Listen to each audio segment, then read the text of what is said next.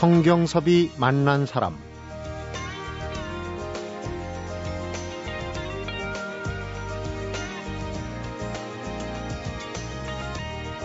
늦가을엔 비보다 해가 자주 나와야 농사에 도움이 되죠. 배추와 무도 수확해야 하고 고추밭에 고추대도 뽑아야 돼요. 할 일은 산더미같이 쌓여있는데 그간 자주 내린 늦가을비 때문에 농촌에서 이만저만 속이 상하는 게 아니라고 그러네요. 비가 와줘야 할 때 비가 와주고 해가 나야 할 때 해가 나주면 참 좋겠는데 자연과 인생은 때론 엇박자로 이렇게 우리를 긴장시키는 것 같습니다. 그래도 주말의 여유는 즐기고 갔으면 좋겠네요. 성경섭이 만난 사람 오늘은 임진모 대중음악 평론가하고 이화정 시내 21 기자가 함께하는 문화의 놀자 올덴 뉴로 함께합니다. 대중음악 평론가 임진모 씨입니다. 어서 오십시오. 네, 안녕하세요. 아유, 이 프로그램 하면 할수록 가수들의 그 뒷얘기, 재미난 얘기들이 많이 나오니까 아마 청취자분들도 굉장히 좋아하시는 것 같아요. 오늘도 얘기 많은 가수네요. 네, 그렇습니다. 얘기거리 많은 가수인데.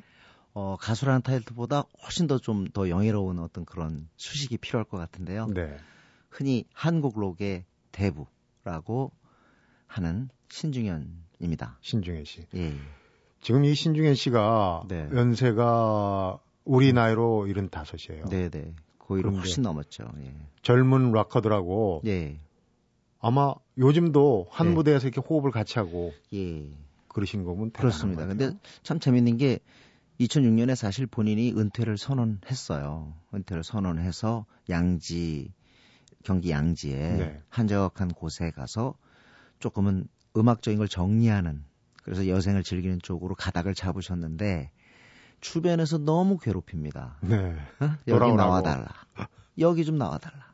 그런데 또 그렇게 해서 또 워낙 신주현 선생이 좀 마음씨가 그렇게 막 무자로 이렇게 탁탁 냉정한 사람이 아니거든요. 그래 생기신 건 좀 카리스마 있게 생기셨는데. 어 옛날에 그랬을지 모르지만 지금은 또 나이가 드셨잖아요. 네. 그래가지고 어 이런 거 저런 거에서 그냥 조금 조금씩 얘기 들어주다 보니까 이제 거의 현재 진행형 아직도 활동하는 그런 느낌을 주는데 어떻게 보면은 다른 사람 같았으면 아마 이게 저 번복이다 은퇴 번복이다 하는 음. 그런 비판도 있었을 거예요. 네. 그런데 워낙 거장이다 보니까 그런 비판도 비껴가는 음. 일종의 예외 케이스라고 볼 수 있겠습니다. 그 중에서 또 사건이 한 번 있었어요. 네. 세계적인 네. 기타 메이커죠. 네. Fender 기타를 네.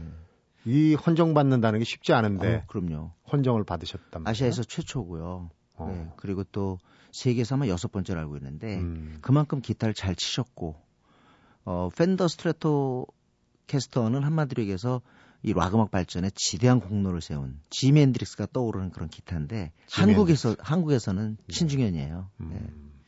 기타를 그만큼 또 잘 치시지 네, 않습니까? 네. 근데 신중현 씨가 부른 노래도 노래지만은 네. 우리가 그동안에 6, 70년대, 80년대를 풍미했던 그 톱 가수들의 노래 네.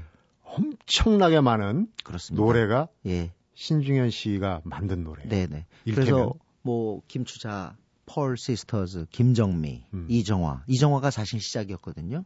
박인수도 있고. 봄. 그 외에 예, 굉장히 많은 가수들이 있는데 일종의 이제 그러한 그 사단. 그래서 우리가 신중현 사단이란 말이 굉장히 자연스럽게 붙잖아요. 예전에 신중현 사단이라는 예. 게 많이 나왔어요. 잡지에 예. 그냥 그렇죠. 뭐 거의. 도배했죠. 네. 신중현 사단. 그런데 그때 신중현도 역시 계속 밴드를 하고 있었어요. 많은 밴드를 했죠. 처음에 한국 최초의 락 밴드라고 하는 애드포도 있었고 그 뒤에 덩키스도 있었고 많았는데 사실 밴드는 거의 망했어요. 밴드는 안 됐어요. 망했어요. 예, 어. 밴드는 안 되고 프로듀서로서 프로듀서로서 그야말로 일가를 이뤘죠. 음. 그래서 밴드로서 사실 성공을 대중적인 성공을 맛본 건 역시 엽전들에 와서 엽전들. 신중현과 엽전들에 와서 미인이었죠. 음. 그게 이제 신중현 보이스였고 목소리였고 음. 그 전에는 밴드로서 노래도 거의 안 했죠, 사실은. 그 신중현 지금 미인 얘기를 했습니다마는 네, 이 멜로디나 이런 음. 것들이 지금도 전혀 그럼요. 옛것 같지 않다. 지금도 예. 통하는 그런 예. 멜로디들이거든요. 온게로 그게 그런 곡을 쓴다는 건 놀랐고요. 그만큼 네, 이 세대 간또 음. 시대 간 음, 오래 통할 수 있는 그런 그렇습니다. 어, 작년 초에 2012년 초에 한 광고가 있었어요. 광고가 있었는데 거기 보면 어, 미인을 가지고 성악도 하고 판소리도 하고 하는 그런 맞아요. 여러 가지. 버전 광고 네네. 기억하시죠? 네.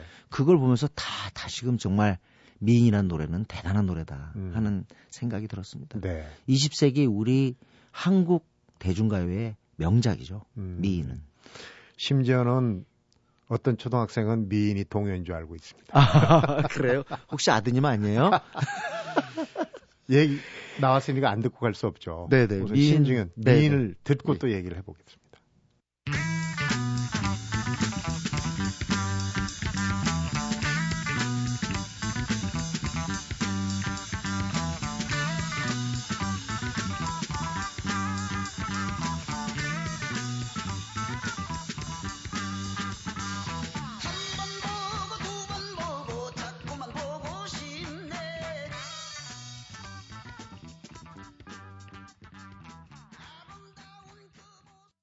이 곡은 네. 신중현과 엽전들. 그렇습니다. 1974년 음, 신중현과 엽전들 1집이었는데요. 네. 어, 음악을 이렇게 분석을 좀 하면 사실 이 처음에 이렇게 일렉트릭 기타를 전면에 내세우고 있어요. 그걸 갖다가 이제 우리가 왜 앞에서 이게 땅다당당 하는 거 네. 있잖아요. 그게 일종의 riff라고 하는 건데 이 riff를 갖다 이렇게 전면적으로 내세운 작품들이 없었습니다. 네. 그러니까 어떻게 보면 기타 소리를 크게 했던 거죠. 보통은 기타 소리를 이렇게 좀 죽였거든요. 음, 그런 것도 그렇고 또 전체적으로 아주 우리 전통의 어떤 그 내음이 퍼져 있단 말이죠. 기타를 쳐도 마치 가야금을 뜯는 것 같은 느낌. 네. 그래서 한국 록이다. 사실 신중현 선생은 락이라는 음악이 어, 분명히 서양 서양의 것, 특히 미국의 것인데 미국 록이 있고 영국 록이 있고 이태리 록이 있고 일본 록이 있듯이 한국에도 락이 있어야 된다. 네. 그런 신념을 가지고 계셨던 분이에요. 한국적인 네. 그런 부분을 예. 강조를 많이 했죠. 그리고 이 곡도 사실은 얼마 전에 TV에서 이렇게 공개가 됐는데 실제로 처음 취입했던 그 곡은 굉장히 사이키델릭합니다. 아, 이건 상당히 정돈된 그런 곡이에요. 근데 너무 멋진 곡이죠. 음. 이런 곡이 있다는 건 축복입니다, 제가 볼 때. 마니아들은 오히려 예. 그 사이키델릭한 걸 더 좋아하겠네요. 뭐 찾을 수도 있어. 어우, 네. 저도 그 우연히 듣고서 깜짝 놀랐습니다. 예. 아주 멋지더라고요. 이 역사적인 시대적인 배경 우리 대중가에서 피해갈 네. 수 없는 특히 네. 이제 그 신중현 선생 같은 네. 그런 장르에서 네. 대마초 파동 그렇습니다. 1970년대 중반에 예, 75년이었는데 음. 그때 한 연예 주간지에서 대마초 왕초라고 표현했죠. 그게 아직도 기억이 나는데요. 어 이거에 대한 분노의 감정은 아직도 거두지 않고 있습니다. 지금도 다- 그 얘기를 많이 하시는 예, 그러니까 다시 말하면 대마초 파동이야말로 그때 잘 이게 상승하고 있던 한국 대중음악의 길을 단숨에 꺾어버린 사건이다. 음, 사실은 사실은 이 이- 이후로 80년에 신중현과 뮤직 파워로 돌아오지만 과거의 인기를 되살리지는 못했거든요. 네. 어떻게 보면 참 어, 영욕이 음. 함께했던 그런 분이고, 네, 그럼 뭐 사실대로 얘기하신 거겠지만 그때 뭐 청와대에서 예. 그렇습니다. 이런저런 요청을 또 그러니까 전화? 한 통이 걸려왔는데 어, 대통령을 위한 노래를 불러달라. 음, 근데 내가 지금 이렇게 잘 나가는데 내가 왜 이걸 하느냐. 해서 정중히 사양했던 거죠. 했는데? 거절을 했는데 그게 괘씸죄에 걸렸다고 분석을 하십니다. 네. 그 뒤로부터 경찰 단속이 나왔다고 그래요 공연에. 음, 그러면서 결국에는 대마초 파동 때는 수괴 왕초가 된 거죠. 사실 그 뒤로 생활도 말이 아니었어요. 네. 그런 어려운 그 음. 생활을 하면서도 네, 이 톱 가수들도 키워냈지만은 그 네. 자제분들이 다 지금 그렇습니다. 뮤지션들 아닙니까? 그래서 지금 신화위에. 예, 신화의 큰아들이 이제 대철이고요. 네. 뒤에 윤철, 석철이 있는데 두 사람은 서울 전자음악단을 그 꾸리고 있습니다. 네. 근데 좀 기대하셔도 될 게 다시 신중현 바람이 일 것 같아요. 아, 그래요. 왜냐하면 카도라는 프로젝트 이제 앨범이 곧 출시가 되는데 아주 탁월한 베이시스트 그 송홍섭 씨하고 네. 아들 윤철, 석철 이 모여가지고 카도 프로젝트 만들었는데 신중현 곡만 전문적으로 어, 녹음을 했어요. 정말 네, 든든하겠네요. 네, 그것도 과거에 릴. 테이프 방식으로 one take로 해가지고요. 그때 사운드를 그대로 재현하는 방식으로 녹음을 했습니다. 아마 곧 공개가 될 거로 알고 있습니다. 네. 은퇴를 2006년에 했는데도 네. 제발 돌아오라고 할 정도. 제가 한 공연장을 가봤는데요. 실은 제가 은퇴했는데요. 이렇게 한번 한마디 하니까요. 진짜 객석에서 은퇴는 안 돼요. 와, 그 함성 아직도 잊지 못하겠습니다. 네. 예. 그만큼 신중현의 음악을 아직도 기리고 인정하고 하는 그런 사람들이 많은데 전 한마디로 60년대 70년대 음악뿐만 아니라 한국 대중음악의 위대한 설계자가 바로 신중현이 아니겠느냐. 네. 예. 정말 우리 음악이 어떻게 가야 될 것인가를 설계하고 실제로 그걸 갖다가 어, 메이크하는데 만드는데 어, 주도적인 역할을 했던 그런 네. 분이죠.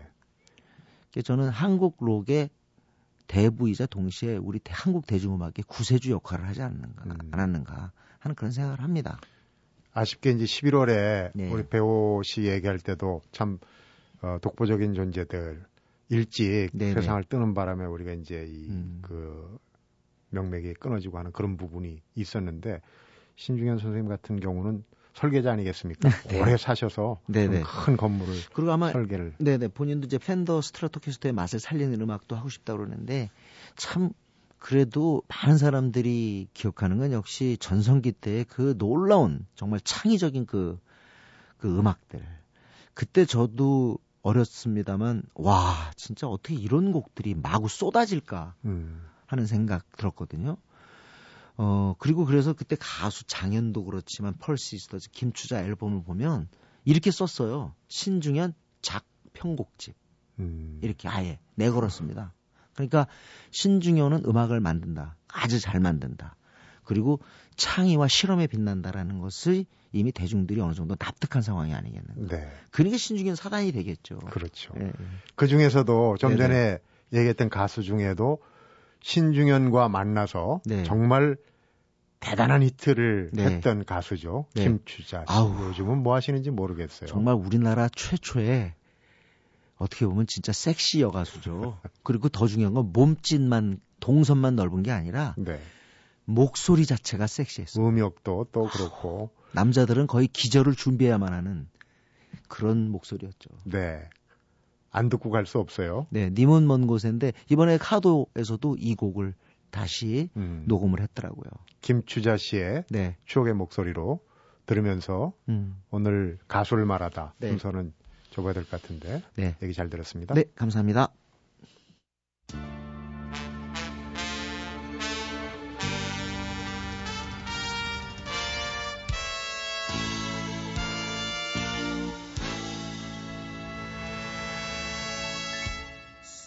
사랑한다고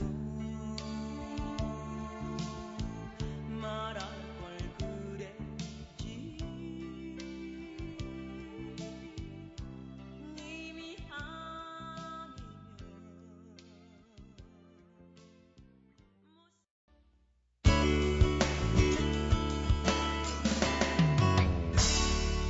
성경섭이 만난 사람. 문화야 놀자 Old and New 이번에는 영화입니다. 영화를 말하다 시내 21의 이화정 기자 어서 오십시오. 안녕하세요. 주말마다 이화정 기자가 어떤 어, 좋은 정보를 갖고 올지 항상 기다려집니다. 오늘 영화는 어떤 영화일까요? 네.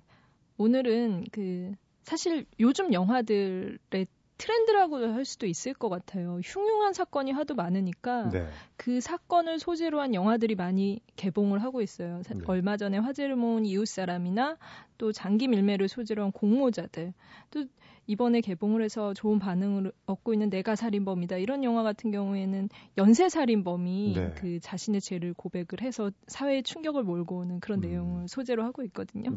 네. 보는 동안 좀 어, 어쩜 우리 사회가 이런 일이 있을 수가 있어 하면서도 한편으로는 영화적인 재미는 굉장히 있어요. 이런 영화들이. 네.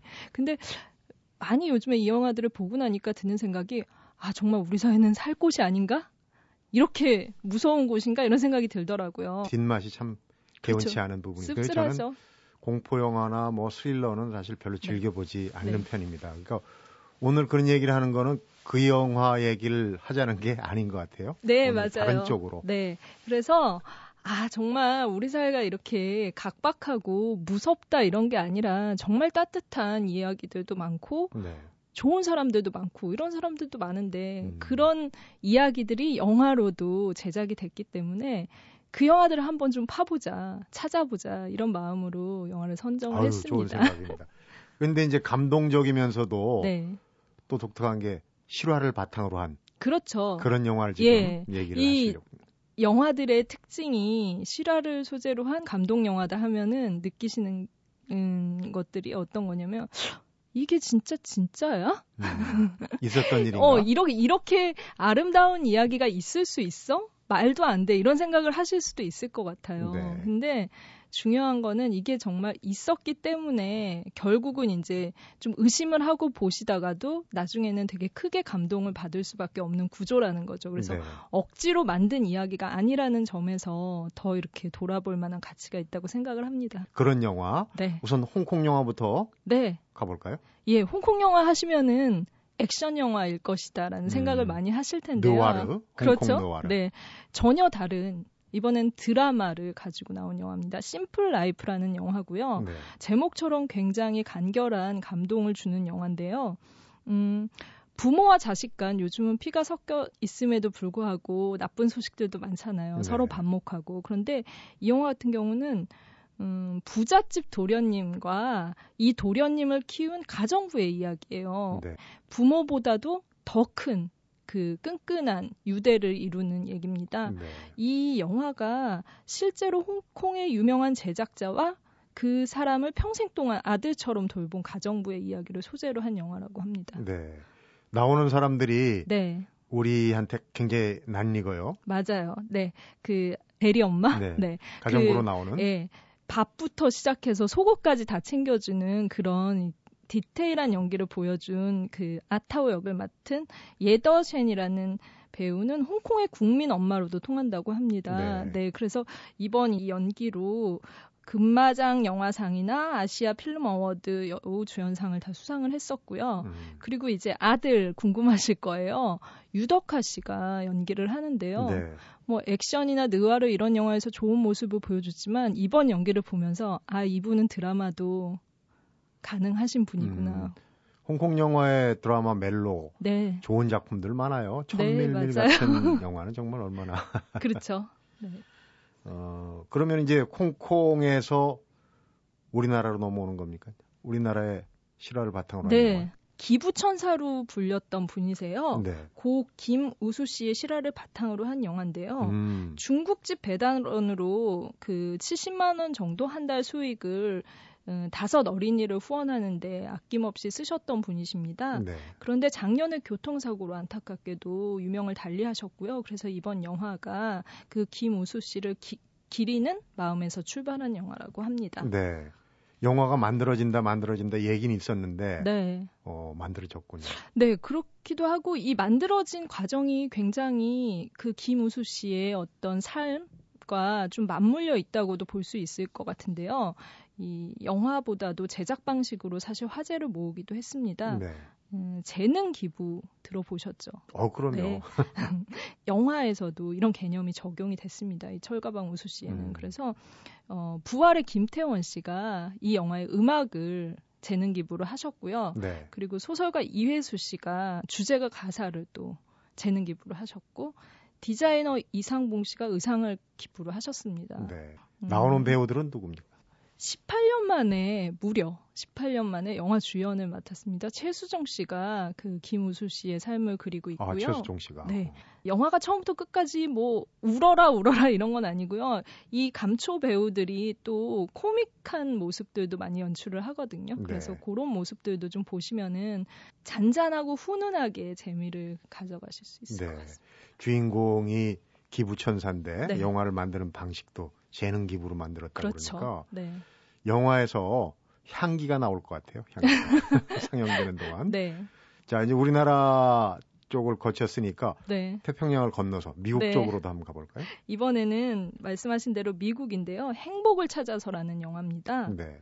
어, 미국의 실제 노숙자가 미국의 거대한 C 회사의 CEO로 인생 역전을 한다라는 스토리인데요. 노숙자에서 CEO로. 그렇죠. 예.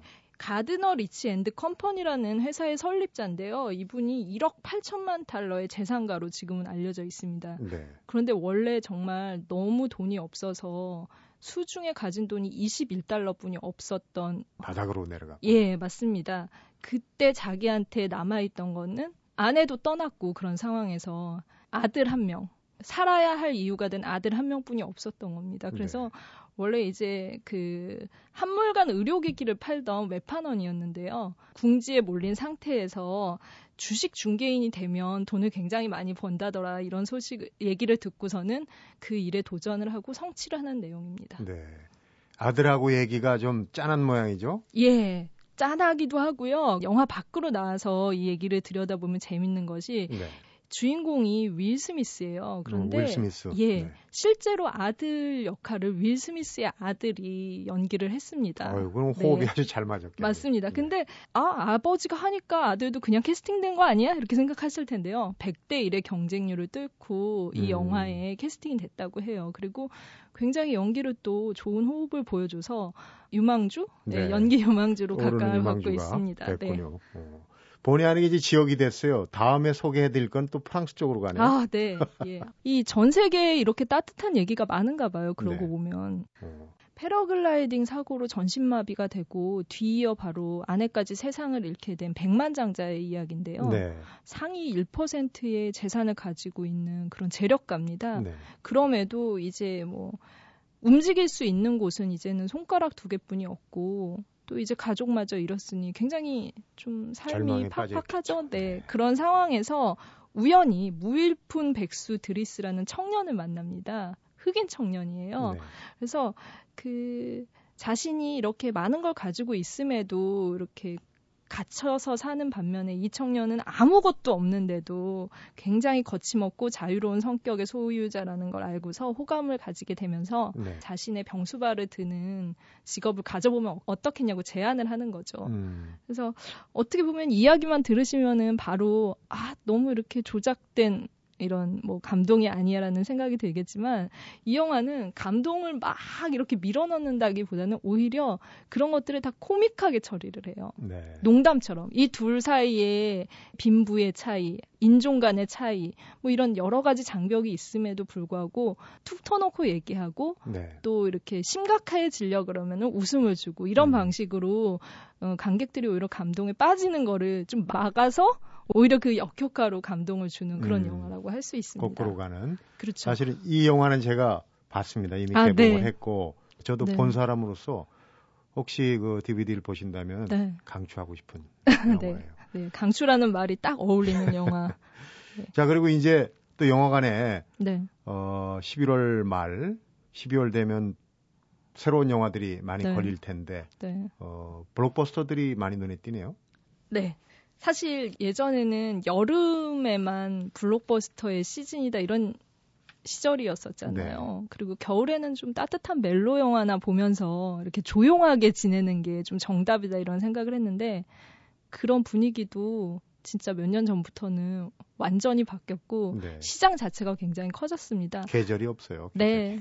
반지의 제왕이 10년, 지금으로부터 거의 10년 전, 2001년에 1편을 개봉을 했는데, 아마 그때부터 이런 분위기가 형성이 되지 않았을까 싶어요. 네. 그 피터 잭슨이 일으킨 효과가 굉장히 컸었죠.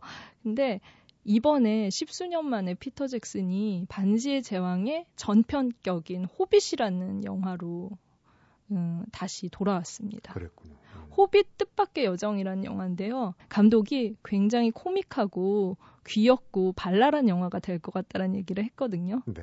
13명의 난쟁이들이 나와서 용이랑 싸우는 영화니까 거의 이렇게 어린이들 동화책 같은 느낌도 저는 좀 받았는데요. 음. 일단 공개를 하면 어떤 모습일지 너무너무 기대되고요. 이 요즘 블록버스터의 그 기술적인 부분은 사실 반지의 제왕이 만들었다고 해도 과언이 아닌데 이번에는 10년이 지났으니 얼마나 더 많은 기술력이 보여질지 네. 정말 궁금합니다. 근데 네. 이번에 3D로 개봉을 해요. 그래서 음. 그런 부분들도 좀 챙겨주셨으면 좋을 네. 것 같아요. 영화와 IT 기술의 접목이 네. 이제 어디까지 갈지 궁금한 측면이기도 해요. 네. 어, 레미제라블은 수많은 영화 또 뮤지컬 연극 네. 또 영화가 나왔어요. 좀 지겨우실 수도 있을 것 같아요. 그럼에도 불구하고 이 영화를 좀 보셔야 될 포인트가 있어요. 네. King's Speech란 영화로 아카데미를 거의 들썩했던 감독이에요. 네. 신인 감독. 그 톰 후퍼라는 감독이 다시 이 레미제라블 연출을 맡았는데요. 보통의 뮤지컬 영화 하면은 이 사전에 따로 녹음을 음악 녹음은 해서 좀 이렇게 리얼한 감들이 좀 떨어지는데 네. 이번엔 아주 작정을 하고 현장에서 직접 노래도 다 해서 그런 부분에 신경을 썼다고 하니까 네. 기대를 해보셔도 좋을 것 같아요. 비교가 될 수 있는 거죠. 네. 예전에 거하고 네. 어떻게 달라졌는지. 그 밖에도 또 더 소개해 주실 네. 영화 있으면 한국 블록버스터도 또 놓치고 가면 안 될 것 같은데요. 우리 것도 있습니다. 네. 타워라는 영화입니다. 이 영화는 한국판 Towering이라고 보시면 될 것 같은데요. 그 크리스마스 이브를 맞이한 초고층 빌딩, 108층 빌딩에서 화재가 나면서 음. 거기서 이제 사투를 벌이는 사람들의 얘기입니다. 뭐 설경구 씨, 손예진 씨, 또 김상경 씨 이런 배우들이 출연을 하니까 기대를 해볼 만도 한데요. 또 직접 보시면은 어떨지 또 다른 면모들이 있을 테니까 일단은 확인을 해보는 게 중요하겠죠. 네. 네. 꽤 오래 전에 Towering이라는 네. 영화가 있었어요. 맞아요. Towering Inferno. 저도 그때 그걸 굉장히 재밌게 봤어요. 네. 그 사람들의 이 안전 불감증에 처절한 네. 장면들하고 소방관들 얘기. 어, 글쎄요. 그때 그 Towering하고 이 네. 타워하고도 또 비교해 보는 것도 하나의 그렇죠. 포인트가 감상 네. 포인트가 되겠네요. 네. 네. 오늘 영화 얘기 잘 들었습니다. 네, 감사합니다. 성경섭이 만난 사람 오늘은 임진모 대중음악 평론가하고 이화정 씨네 21 기자와 함께하는 문화야 놀자 Old and New로 만나봤습니다. 멋진 풍경을 보면 와 영화의 한 장면 같다 이런 얘기들을 많이 하죠. 요즘 수목원이 바로 그렇다고 그럽니다. 불긋불긋한 단풍 못지않게 바람에 휘날리는 낙엽의 장관도 펼쳐진다고 그러는데 수목원 중에는 온실이 있는 곳도 있어서요. 이 쌀쌀한 늦가을에 색색까지 고운 꽃도 볼 수 있다고 합니다. 잠시 짬을 내서 가을과 봄 두 계절을 함께 경험해 본다면 확실하게 기분 전환이 될 듯 싶네요. 성경섭이 만난 사람 오늘은 여기서 인사드리겠습니다.